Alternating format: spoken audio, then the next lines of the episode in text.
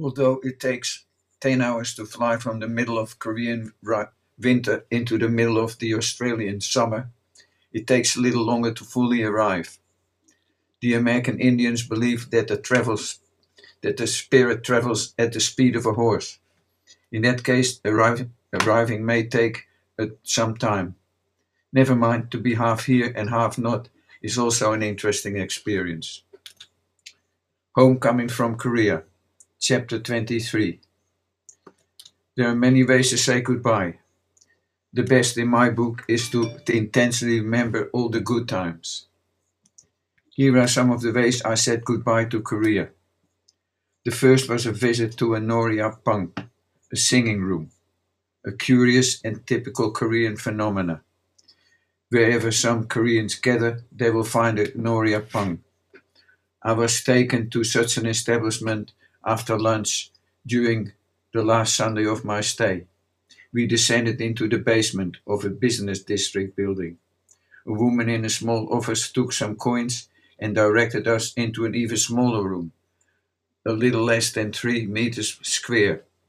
Soft benches were placed around three walls.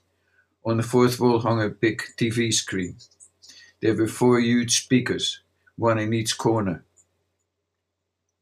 On a table in the center of the room sat a book filled with song titles, plus a couple of cordless microphones with that attractive reverberating sound which created the impression of being in a huge space.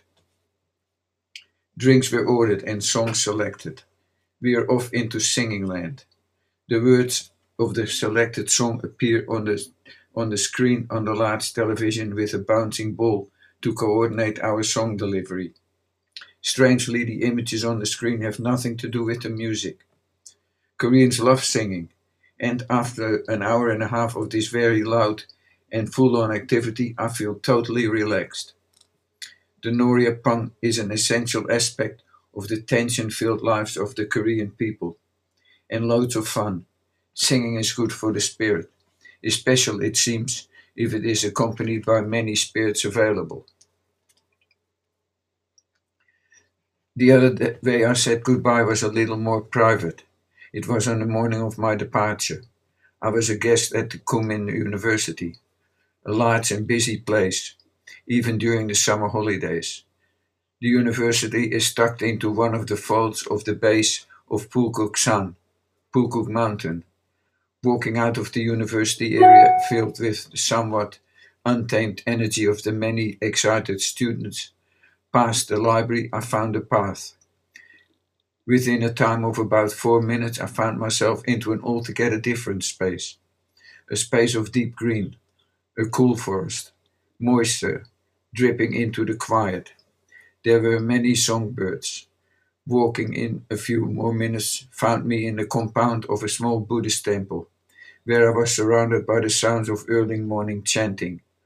I sat there for an hour and allowed the stillness of the chant to soak in taking my fill of the chant and incense fragrance, hoping to take it home in my soul.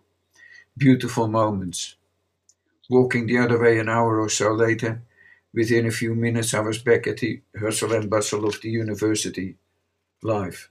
An amazing country. Homecoming. A soft smear of pale cobalt blue, painted just above the strong thin orange line in an otherwise totally black landscape heralds dawn in Australia, as observed from a height of some eight kilometers. When both lines broaden and the bright vermilion sun peers over the edge of the horizon, each edge in the landscape below is sun painted gold, a moment of deep breath, pure bliss and awe. And later, during the short flight from Sydney to Melbourne, I watched over a landscape covered partly in snow. Snow like freshly crumpled bed linen after a first night. Snow like sheets of white paper carelessly tossed into the landscape. Snow like a Christo art project, wrapped the tops of the mountains into what seems like a huge pieces of white cloth. Snow like a sweet dessert after a long and rich travel meal. I feel totally blessed. Into this intense picture, an image of a magic now appears. Full circular rainbows, or should I call them snowbows, like beautifully drawn iris, irises, scatter in the snow, like blind eyes filled with natural meanings. I look, I absorb. Dreaming memories. Can I ever get used to the magic of flying, the immense power of the takeoff, and the associated feeling of inevitability?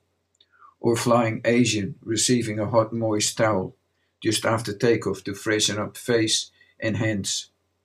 Or the reality of a Korean breakfast at 9 a.m., high up in the clouds, followed by a Korean dinner at of bamboo rice in a tiny local eating house deep in the Korean forested landscape at 9 p.m. Living Korean high life and low. Living Korean life every which way. The wonder of being able to write about this and the way I'm able to revisit the things I have experienced the things I might otherwise forget. Things such as the fragrance of the deep, dense summer green, the feel of the warm rain, the easy way people walk, and the comfortable relationship they have with the earth. They sit, eat, and sleep on the floor. The space available in houses, the, silent, the, the absence of heavy furniture, or the frustration I find in the shortness of the brooms which keep women perpetually bent down. Designed or accidental.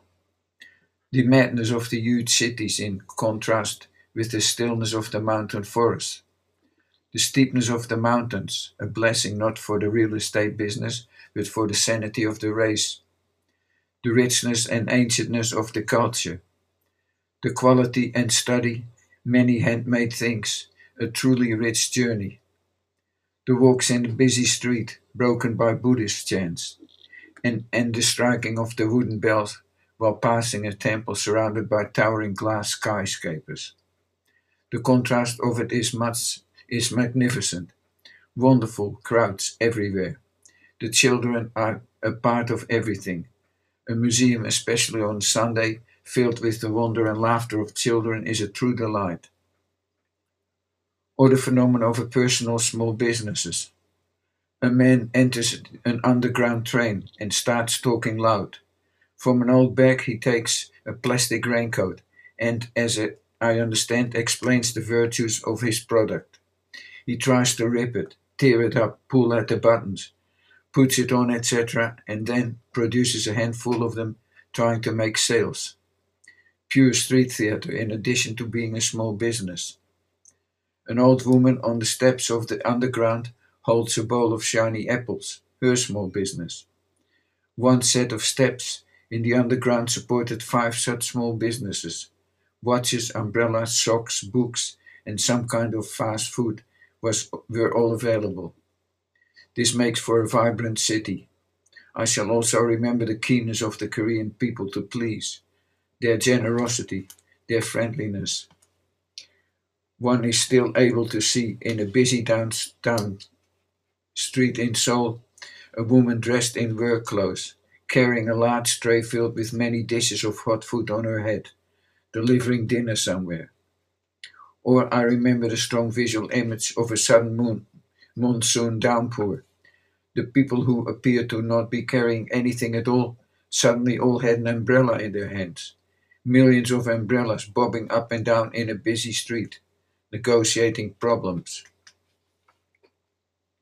A much more recent memory is of standing on my, my veranda. I have arrived home. I'm enjoying the quiet and fragrance of the sweet, sweet air. I can't get enough of it, and I feel I have much to be grateful for.